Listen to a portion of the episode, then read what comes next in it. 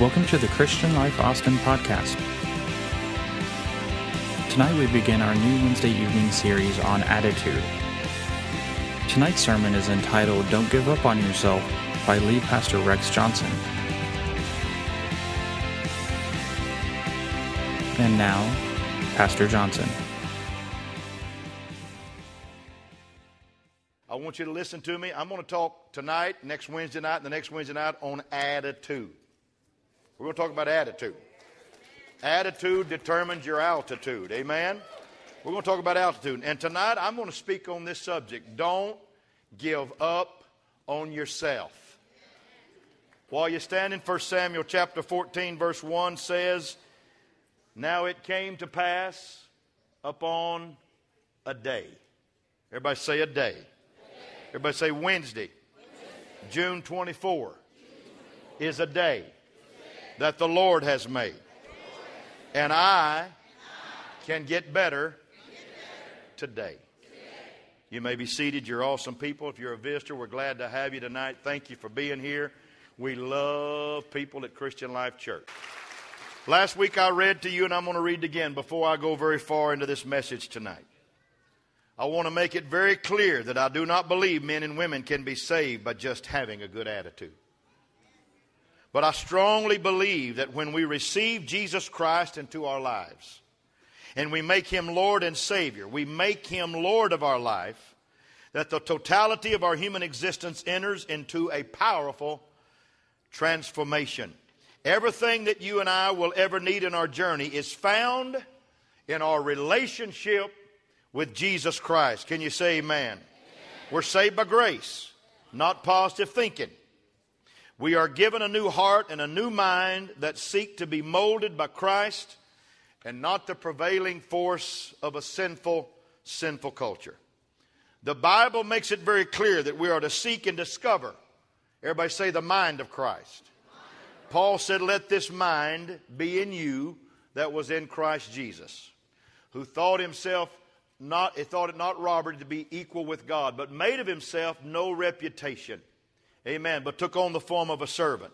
Paul spoke to the Philippian church to let this mind of Christ be in us. He knew that the mind, this place right here between our two ears, was the battleground of the soul. And that the eye gate and that the ear gate are perpetual avenues that have to be guarded and protected in our life. Everybody say, Lord, Lord protect, my eyes. protect my eyes. I will set no evil before my eye. Protect my ears. Don't let me hear things or retain things that are evil to my life and to my heart. So I want to tell the story of Jonathan and the armor bearer tonight. There were only two swords in Israel in 1 Samuel chapter 14, and Saul, Jonathan's father, had the other one. Jonathan was a prince, his dad Saul was king. But Saul did not wish to fight. Saul was he was a little lazy that day, and he had his men over under some pomegranate trees, and they're chilling because they had beat their swords into plowshares. And now they had to defend their territory, and they did not have what it took to fight only two swords. But Jonathan had the other one.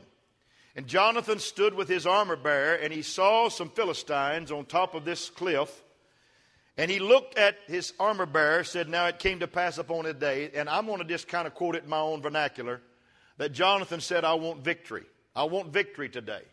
Have you ever awakened in the morning and said, This is not going to be a normal day? This is going to be a victorious day. Because how you start your day is usually how you're going to finish your day. If you're looking to have a bad day, you're probably not going to be disappointed. But if you're looking to have a great day, you're probably not going to be disappointed either. And so Jonathan said to his armor bearer, who did not have a sword, he said, If those men tell us to come up, then it's the will of God for us to go up because God's going to give us the victory. If they tell us to stay down here and they'll be with us in a little while, it's the will of God for them to come here and we'll whip them down here. In other words, what he said was, whatever they ask us to do, we know it's the will of God because it's God's will for us to have victory today. And in the middle of the summertime, summer has already started and we've got rain in the summertime, but in the middle of summertime, I believe with all my heart, God does not want you to have a defeated summer. He wants you to have a victorious summer. In fact, He wants you to triumph and live in victory this summer. And so make up your mind right now. Whatever the enemy throws at you, if he asks you to come up there or go down here, say, This is the will of God. I'm going to have victory today in my life. Amen. God's going to give me victory. Now, Pastor J.T. Pugh, a man that impressed my life many, many times over. I used to do camps with him. He was a daytime teacher, I was a night speaker. And he, I heard him say one time, I heard him say many times, I can get better today. I can get better today. Would you repeat that with me? I can get better today. This thing that we call getting better does not mean you're going to go from zero to a 100. But it means I can go from two to three today. I can go from three to five today. I can go from nine to ten today. I can have a winning day. And winning perpetuates winning. And habit perpetuates habit. The old story says that a moving, a, moving body, something in motion stays in motion. Something at rest tends to stay at rest. I think it's time for us to have motion in our emotion and realize that God is for us. God is with us. And we can get better today. There are two basic attitudes toward life one of hope and one of dread, one of trust, the other of fear one of optimism, the other of gloom. In a Frank and Ernest cartoon several years ago, Frank is rousing slowly from his sleep, then looking out, of, out at the sun coming up, and he says dryly, Well, the sun is rising in the east. So far, so good.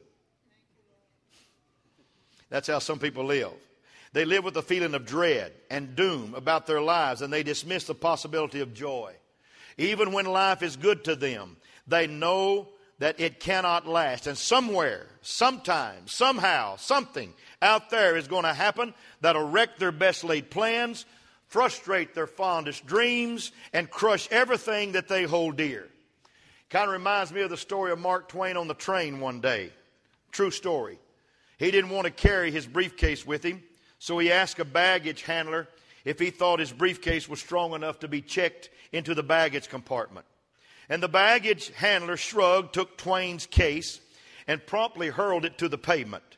That, sir, he said, is what your bag is what your briefcase will get in Philadelphia. Then he picked up and struck it five or six times against the side of the train car. And he continued, and that's what she'll get in Chicago. Finally, he threw it down on the ground and stomped on it vigorously until the author's books and paper spilled out, saying, That's what she'll get in Sioux City.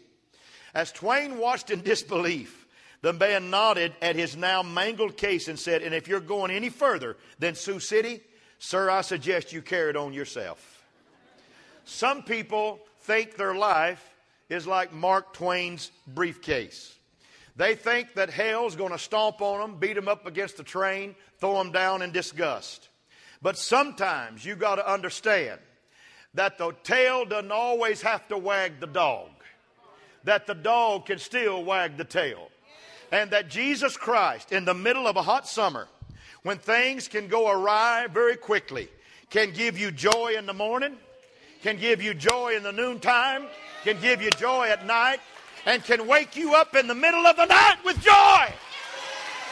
Because weeping may endure for a night, but joy will come to your lives in the morning.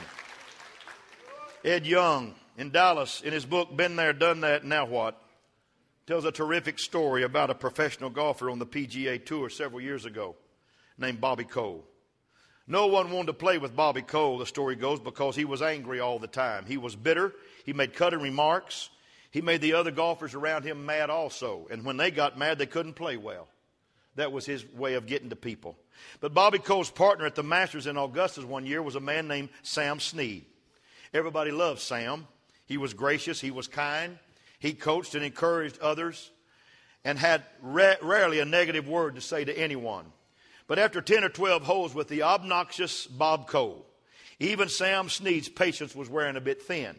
And they approached the next hole, a layup with a dog leg to the right near some tall pine trees. Snead took out a three iron and laid it up right down the middle.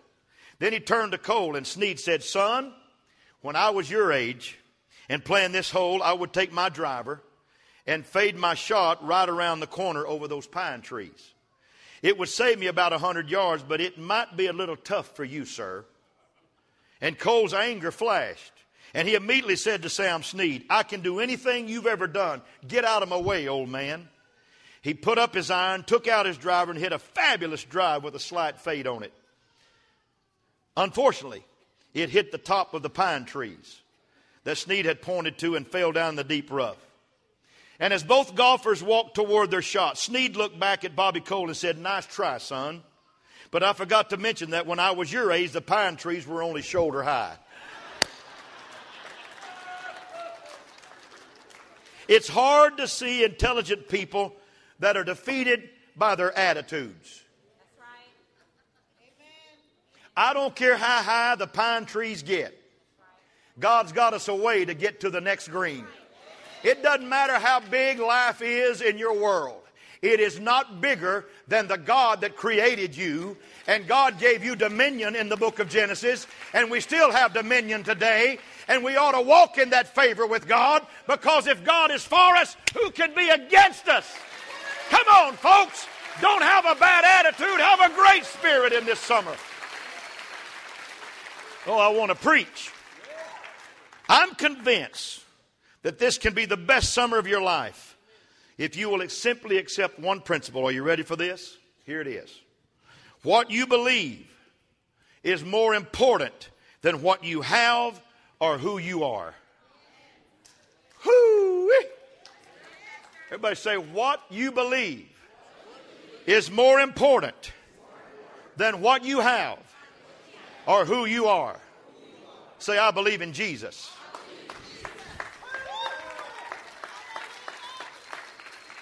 I may be in the pits, but I'm looking up. I may be in the junkyard, but I'm looking for a piece of paper to write a song right now. You can put a poet in a junkyard and he'll write a poem. You can put a songwriter in the horriblest situation in his life and he'll write a song because that's what they're supposed to do. You can put a Christian anywhere in this world. Put him in a prison, put him in a dark jungle, put him in a place where he can't find his way out. He'll still sing Amazing Grace, how sweet the sound because there's something on the inside of us. It's what we believe that's more important than what we have or who we are. Everybody say, I believe in Jesus. The most important matter in your life is not what is happening to you, but what is happening in you. Next week, we're going to talk about what you believe about yourself, what you believe about your purpose for living, what you believe about others, and what you believe about Jesus Christ. Can you be here next week and hear that word? What you believe is more important than what you have or who you are. Let me tell you a beautiful story. It's one of the most beautiful stories you'll ever hear. Don't ever forget it. Harvey Mackay was waiting in line for a taxi at the airport one day when a cab pulled up. And the first thing Harvey noticed was that the taxi was polished to a bright shine. Smartly dressed in a white shirt, black tie, and freshly pressed black pants. Wally, the cab driver, jumped out and rounded the car to open the back door. Harvey noticed that the inside of the cab mounts the outside. It was spotlessly clean also. Watch this now. As Wally slid behind the wheel, he said, Would you like a cup of coffee? Taxi driver. Harvey said, No, I'd prefer a soft drink. Wally smiled and said, No problem. I have a cooler up front. It has regular Coke and Diet Coke. It has water and orange juice. Almost stuttering, Harvey said, I'll take a Diet Coke and handing Harvey his drink, Wally said, If you'd like something to read, I have the Wall Street Journal, I have Time Magazine, I have Sports Illustrated, and the USA Today. Which would you prefer? And as he pulled away from the curb, Wally handed Harvey a laminated card and said, These are the stations I get and the music they play if you'd like to listen to the radio. And as if that, if that wasn't enough, Har- Wally told Harvey the air conditioning was on and asked if the temperature was comfortable. The driver then advised Harvey of the best route to his destination for that time of day. He Said, We're going to go the quickest route to charge you the least money. Wally also let Harvey know that he'd be happy to chat and tell him all about some sights, or if Harvey preferred, he'd leave him with his own thoughts. Tell me, Wally, the amazed Harvey said, Have you always served customers like this? And Wally smiled and looked in his rearview mirror and said, No, not always, sir. In fact, it's only been the last two years. My first five years driving, I spent most of my time complaining like the rest of the cabbies do. But when I heard Wayne Dyer one day on the radio saying that if you get up in the morning expecting to have a bad day, you'll rarely disappoint yourself. He said, Stop complaining. He said, Wayne Dyer said, Distinguish yourself from your competition. Wayne Dyer said, Don't be a duck, be an eagle. Ducks quack and ducks complain, but eagles soar above the crowd. So he said, I decided. You're taking my time by clapping. So he said, I decided to change my attitude and become an eagle. I looked at other cabs and their drivers, and their cabs were dirty, the drivers unfriendly, and the customers were unhappy. So I decided to make some changes. Woo! I can get better today. I put in a few at a time, and when my customers responded well, he said I did more. And Harvey said, I take it, it's paid off for you. He said, It sure has. My first year as an Eagle, I doubled my income from the previous year. This year, I'll probably quadruple it. Wally, the cab driver, made a different choice. He decided to stop quacking like a duck and start soaring like an eagle. That's one of the greatest stories I could ever tell you in my life because he believed I can be changed. I can change myself. I can get better today. Turn to somebody and say, I can get better today. Oh, I feel like preaching right now. There's a lot of birds in the bird kingdom. Many of them are looked at with fondness and some not so much. I want to review a few birds for you tonight that you do not want to be and pattern your life after, okay? I'm not calling you these, I just don't want you to pattern your life after them. The first one is a chicken.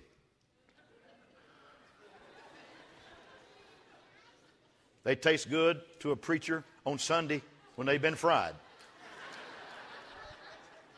But a chicken reminds me of a person who's afraid with life and lives in fear. Chickens are lazy and they don't want to reach out and change to do a better way of life. A chicken's life consists of walking around and scratching the ground and clucking. They spend most, if not all, of their lives looking at the ground and never looking up. They seem to be bound to the earth. They can flap their wings, but they do not fly. They like being kept in by a fence and they're satisfied with being cooped up. And if they do get out of the chicken yard, they do not know what to do with the freedom that they enjoy. And when the storm arises, they run for safety with other chickens in a huddle without a clue of how to solve the problems they face. That's what you don't want to be. The second one is a magpie. Put a magpie up there. There's a magpie. It's a pretty bird, isn't it? These birds are bullies. They're bullies. There's the one that used to push you around in junior high. They don't know how to be nice. They don't know how to be pleasant. They're rude and they're pushy. They spend their life abusing other birds. They're very selfish, they're arrogant, they're self centered, and they're rude. Their mission in life is to make sure that other people don't enjoy life. Everybody say, Pastor, I don't want to be a magpie. Thank you very much. The third one is a kookaburra. That's a kookaburra. Pretty bird. This bird, all he wants to do is party. Just party. That's all he wants to do. That's why some people are here tonight. I'm sorry. We have good Bible studies like this every Wednesday night. You ought to show up sometime when we're not having big night. This bird's out to have fun, fun, and more fun. Life to that bird just one big joke. Everybody say, Pastor, I don't want to be a kookaburra. Then there's a vulture. Oh, that's a pretty bird, isn't it? They don't enjoy life. They make life hard for others. These birds are attracted to garbage and dead stuff. They seem to be drawn to the dead and the dirty things. They enjoy the filth of life. All that's rotting and corrupts or stinks attracts them. Ha! You got any stinky stories for me? That's a vulture. You know that's a cousin to an eagle, but they don't do family reunions together.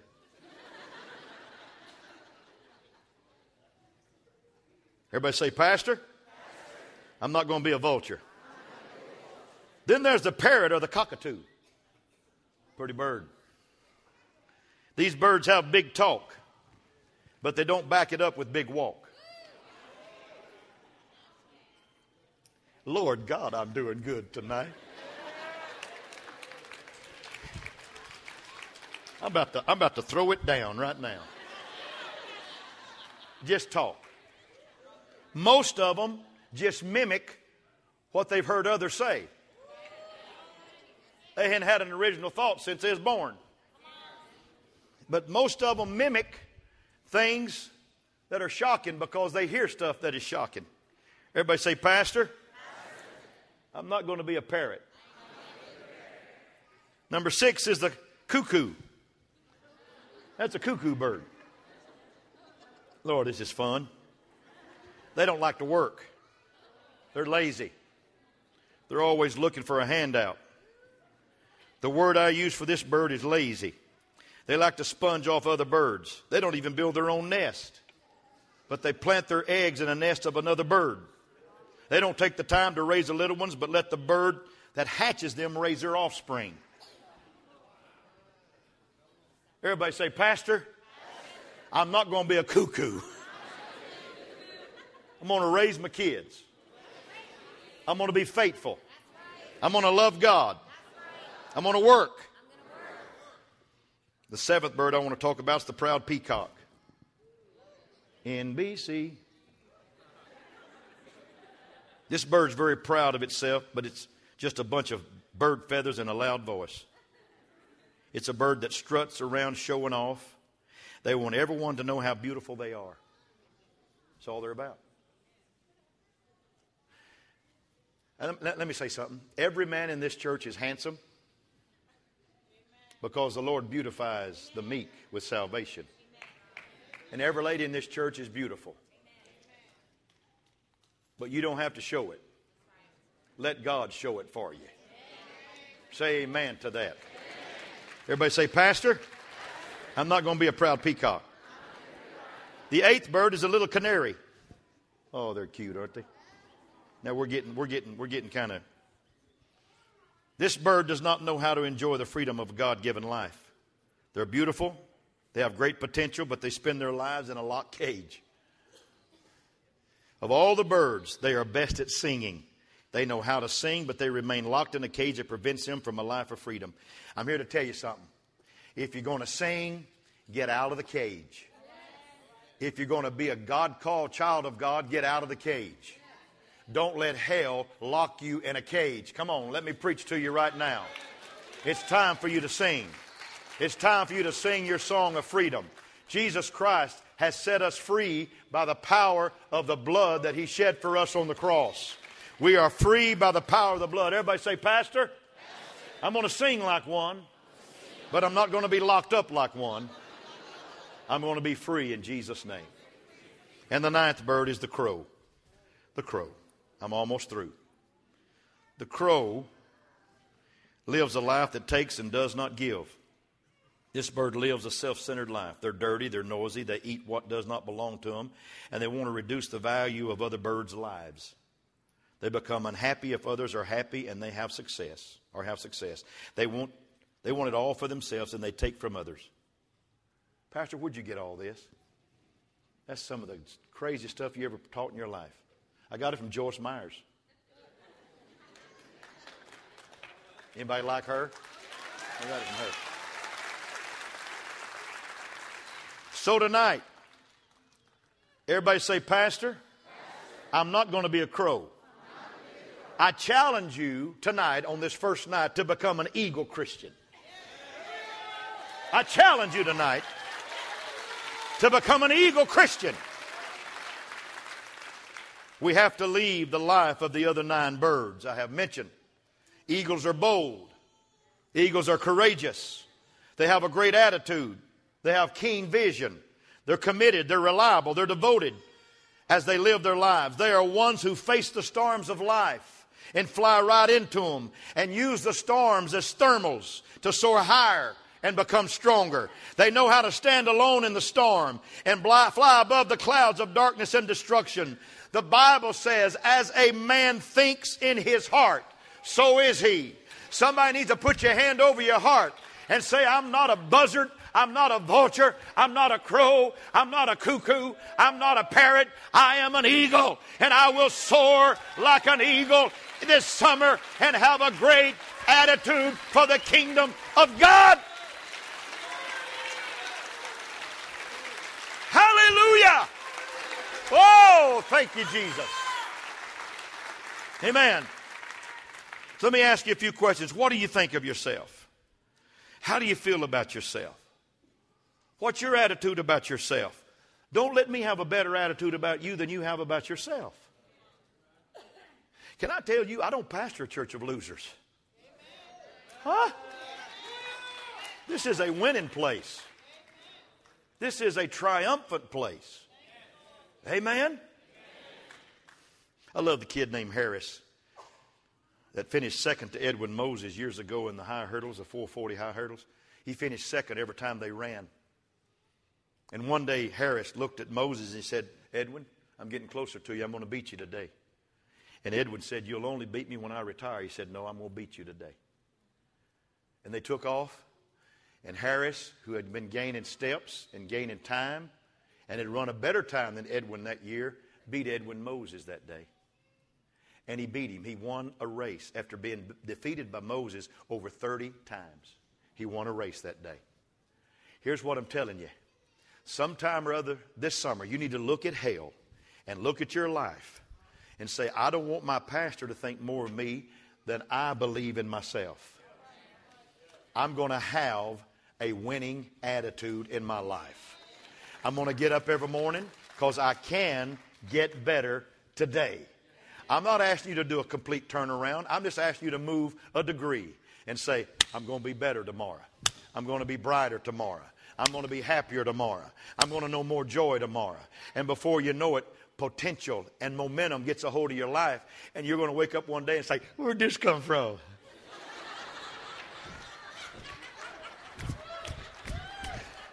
you can't get that smile off your face because you're going to get better and better.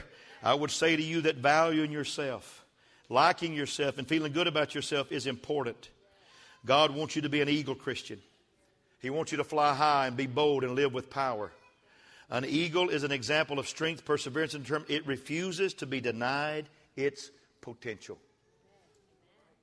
Romans 15, 13, I close. May the God of hope fill you with all joy and peace in believing, so that by the power of the Holy Spirit you may abound in hope. I'm done. Would you stand to your feet all over the house? You're awesome people. Amen. We went to uh, Italy this year on our on our trip. We went to Pompeii and Mount Vesuvius erupted in 79 AD and discovered and destroyed the whole city of Pompeii and its ruins now. And they told us something from 79 AD to 2015 that volcano is still active. In other words, it could go off today. It's still active.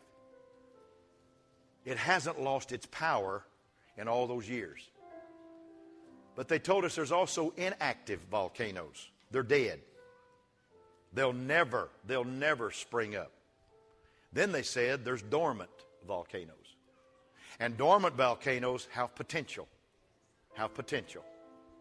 Here's what I want you to do I want you to either be an active child of God all summer and say, I'm getting better every day, or I want you to be one that's coming with potential every time you hear the Word of God and say, I'm going to get better. And before you know it, Pastor, I'm going to be smiling. I'm going to be living in victory. I'm going to defeat the one that's always defeated me. I'm going to live in perpetual victory, which we call triumph. I'm going to live in triumph. Let's have a fabulous summer, huh? Let's have a fabulous summer.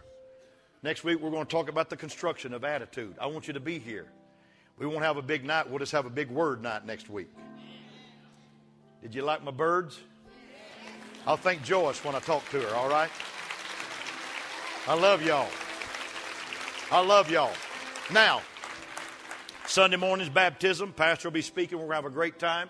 But I want to tell you something. I'm not going to dismiss you. And the reason not because I want you to go out of this place and go out there and have a great time. And after a while in the parking lot, I'm going to rise up and pray a dismissal prayer and say it's time for y'all to go home.